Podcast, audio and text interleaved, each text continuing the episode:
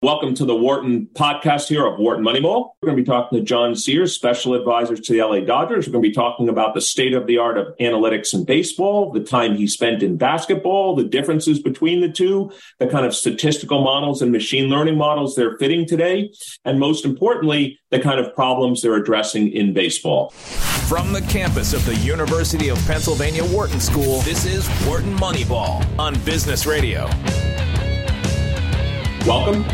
Welcome to Wharton Moneyball, our show where sports and statistics and business all collide together. This is Eric Bradlow, professor of marketing and statistics, and I'm hosting today with my friend, colleague, nine-year collaborator, professor of statistics, Adi Wyner. Some combination of us, Cade Massey and Shane Jensen, are here every week on Wharton Moneyball.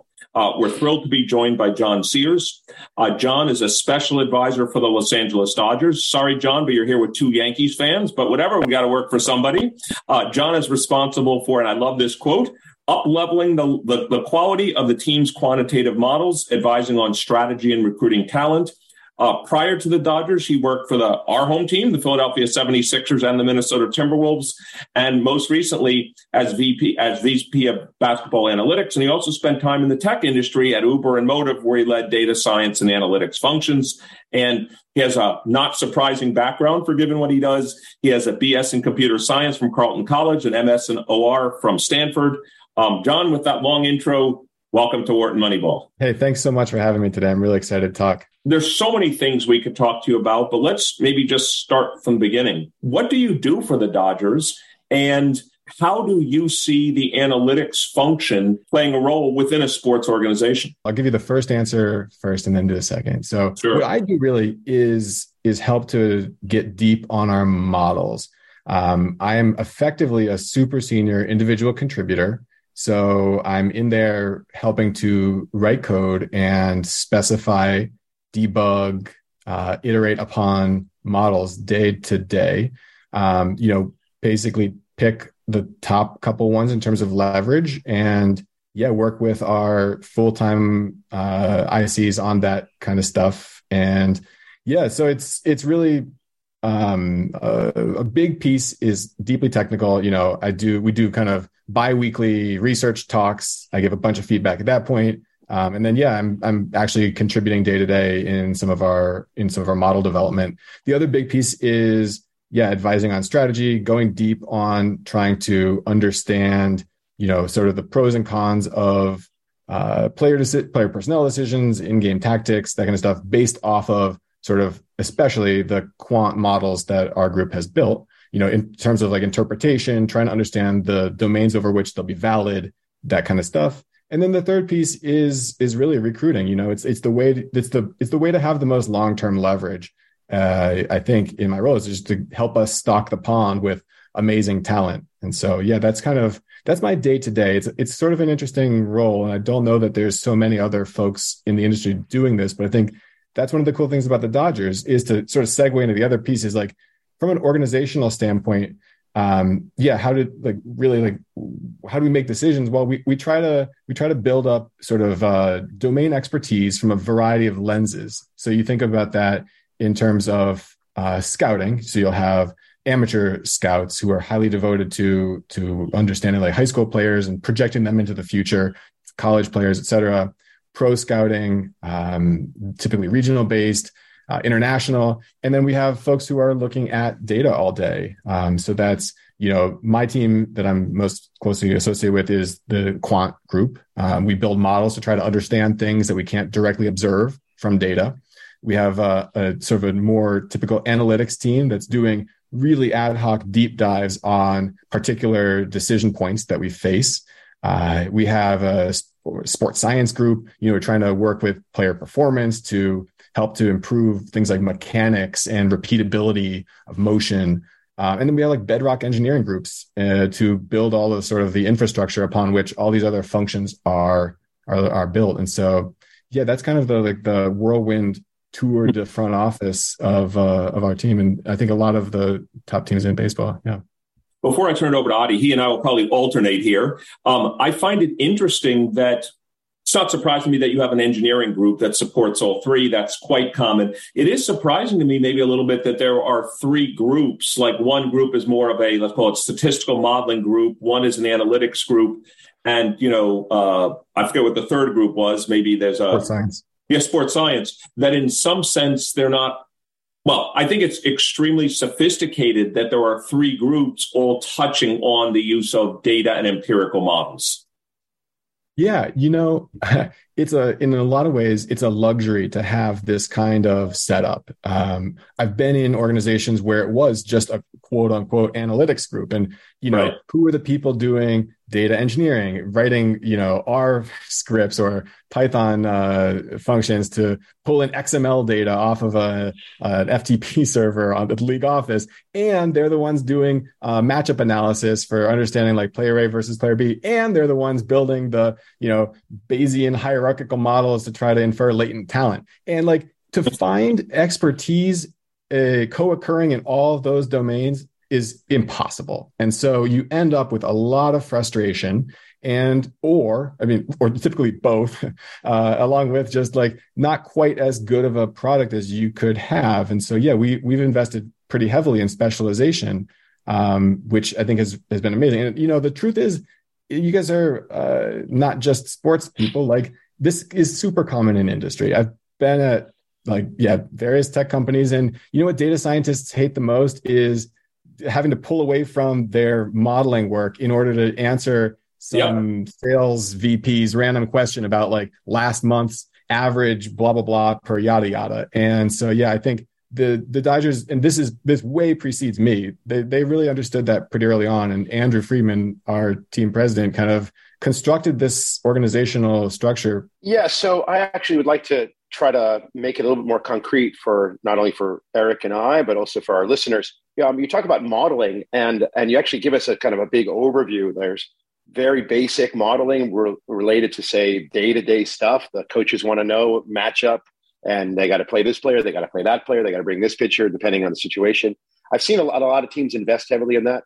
And then you talk about sort of big picture things that you might think of Bayesian hierarchical modeling or some sort of uh, project that you'd, you'd like to think of in the long term. Can you be maybe a little bit more specific for us to, to give us maybe two baseball questions um, that, that illustrate those differences? Um, and also talk about like maybe in the Dodgers, how much do they devote to those big picture problems? And are they different from teams, other teams who I think for the most part don't have the resources? Sure. Yeah, absolutely. And I think you are correctly calling me a little bit on my uh, my use of the term modeling. I think, you know, it's very fair to say like any sort of statistical uh, uh, interpretation of data is modeling, right? And so like I think it's it's it's completely reasonable to say yes. Like the for the the folks on the analytics side uh, who are doing, let's say, like a, a t-test over some ad hoc uh, question, that that is modeling, and I don't mean to like pull away from that. Um, I think of it more as maybe I should I should probably call it predictive modeling or sort of, you know, latent inference, something like that. That we have a group devoted to that and a group devoted to deep diving on ad hoc decision making. So let's give some examples. So on the quant side, one of the things we and every other team in the world spends a lot of effort and energy on is trying to understand uh, player talent and make projections about the future, right?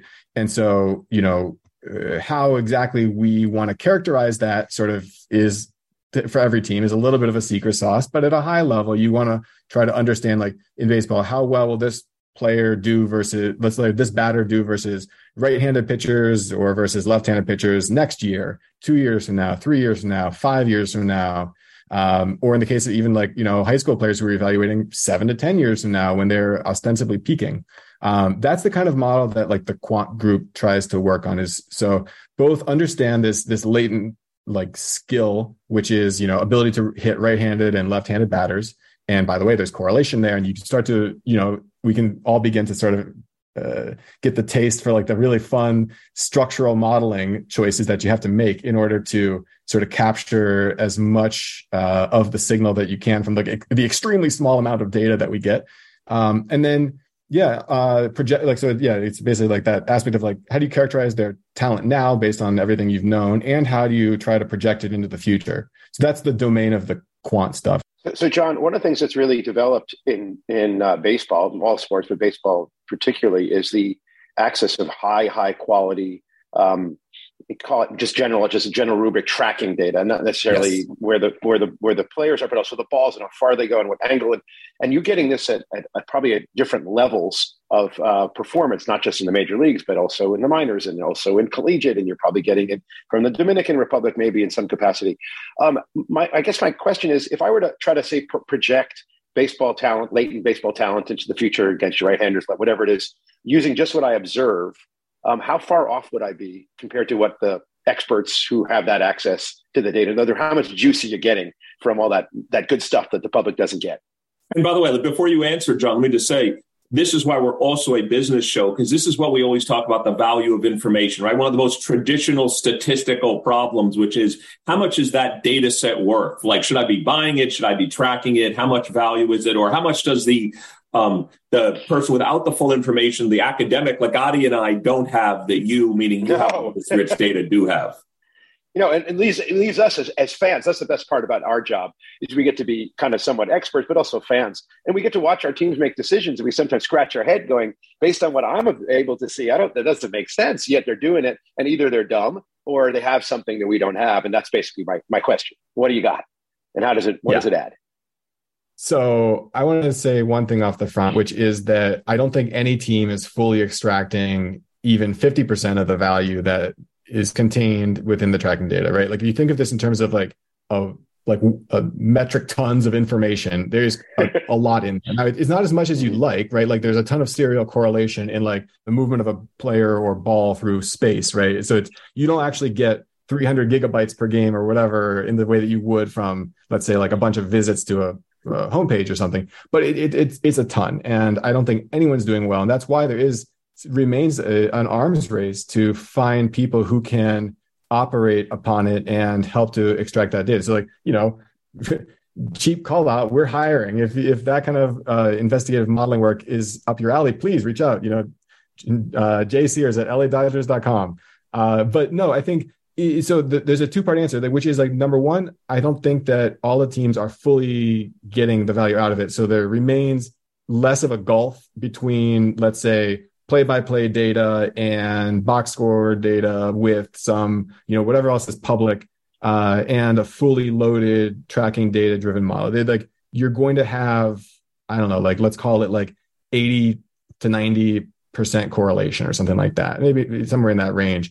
Um, I do think, though, at the at the bleeding edge, the the four or five teams ish that are really going after it are are finding pretty material discrepancy in, like, and all it takes is a few number of false positives eliminated or true positives identified for it to be a, a really good decision. So you talk about R O I, it's like, okay, you know, what does this data set cost? And these things range into the low millions of dollars per year.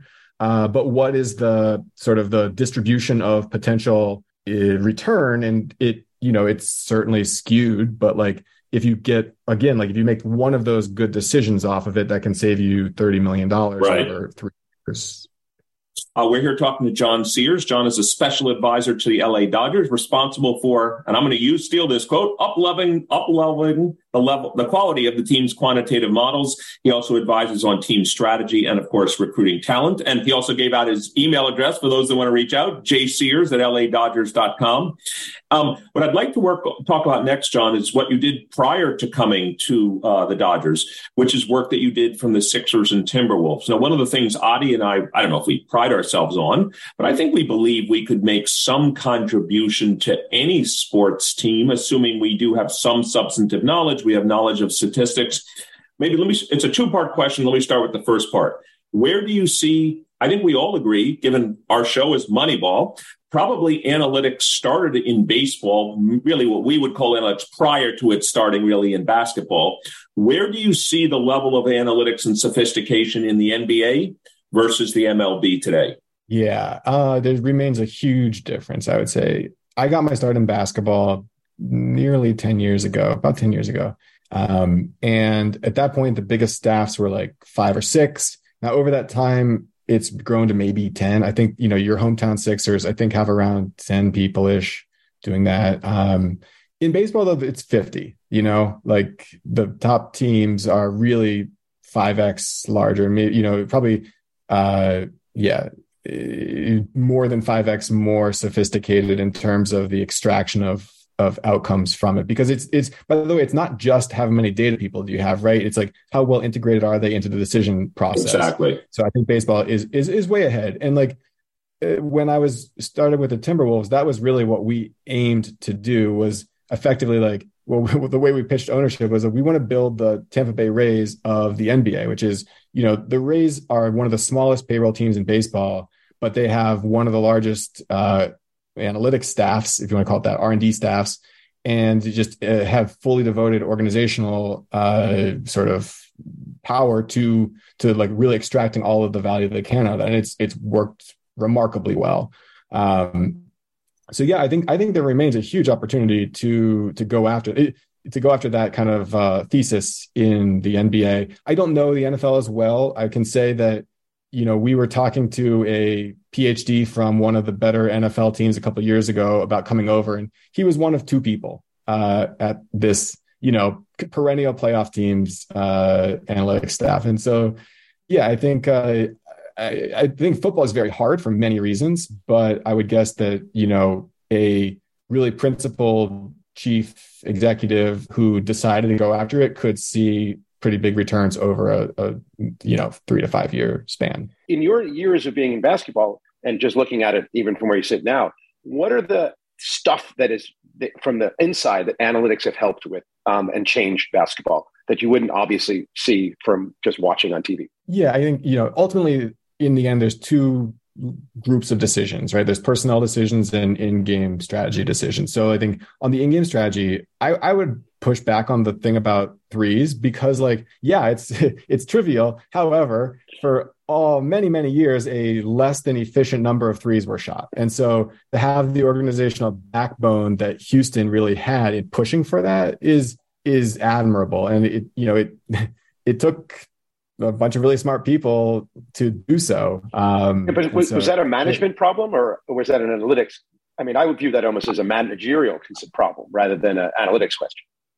I think the, I think it's an analytics question, in that Daryl and those folks had the conviction to push for it.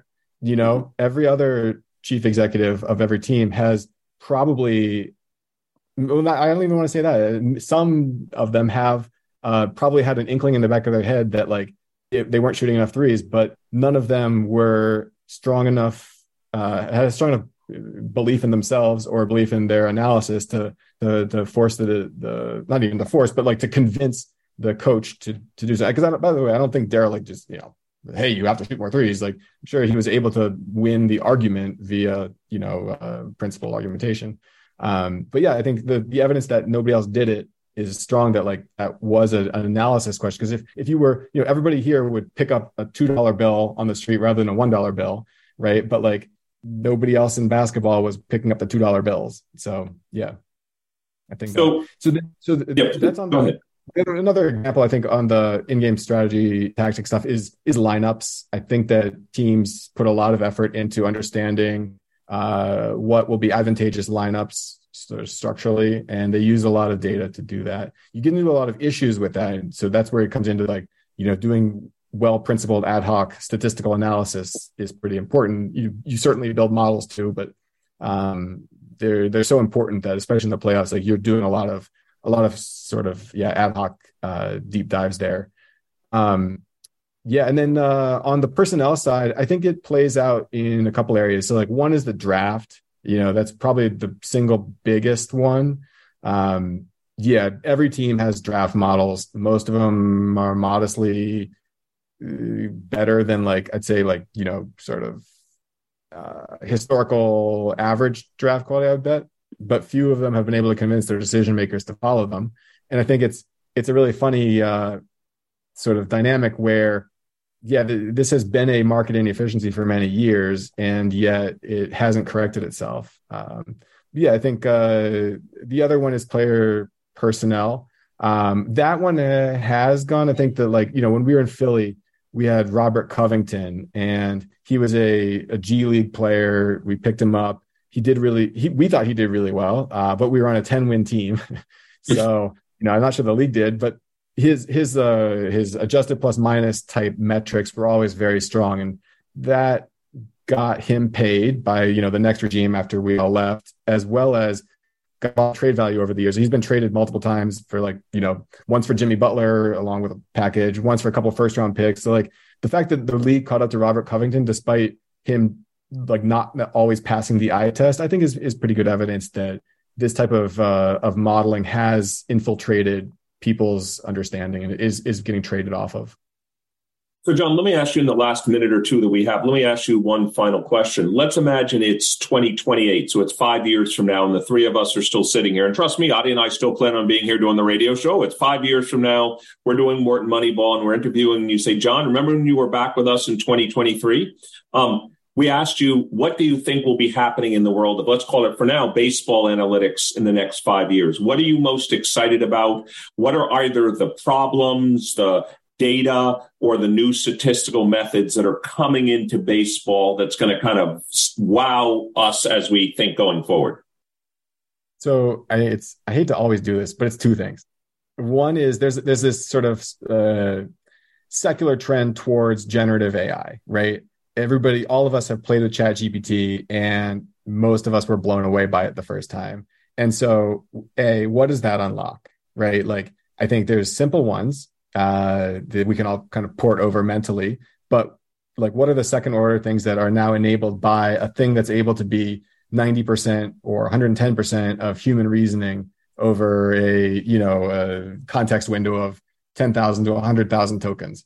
Uh the second piece is, as we talked about earlier, is just the this inundation with tracking data as it's it's gone, as you said, like both uh higher quality at the pro level. So we have three hundred hertz skeletal tracking data. So, like, you know, thirty-ish landmarks on every player's body, um, the ball, et cetera, at three hundred ticks per second. So, like, what can you do with that? And then we talked about it too, in organ across levels, like as you start to get tracking data down into the minor leagues and the uh, college leagues. And, you know, at some point, I'm sure somebody's going to figure out a way to set up a stereoscopic array of like iPhones in the outfield of high school stadiums. And like, we're going to have good X, Y, perhaps better uh, data at like every single level possible. So, like, what does that unlock, and how can we build models off it? And so, yeah, that's, that's really, I think, the, the two big frontiers coming up uh, that remain, you know, and I'm sure something, I'm sure something new will come online too. Um, but yeah, those are the ones that right now I think have like a ton of juice to be squeezed. Well, John, we'd like to thank you for joining us on Wharton Moneyball, sharing us your current experience with the Dodgers, your work in the N B A, the differences between the two, and what's coming forward. So thank you again for joining us on Wharton Moneyball. Thanks so much. This was a lot of fun. That has been uh, our show today. Uh, on behalf of myself and Adi Wyner, we'd like to thank you for joining us. Between now and next week, enjoy your sports, enjoy your statistics. We will see you next week here on Wharton Moneyball.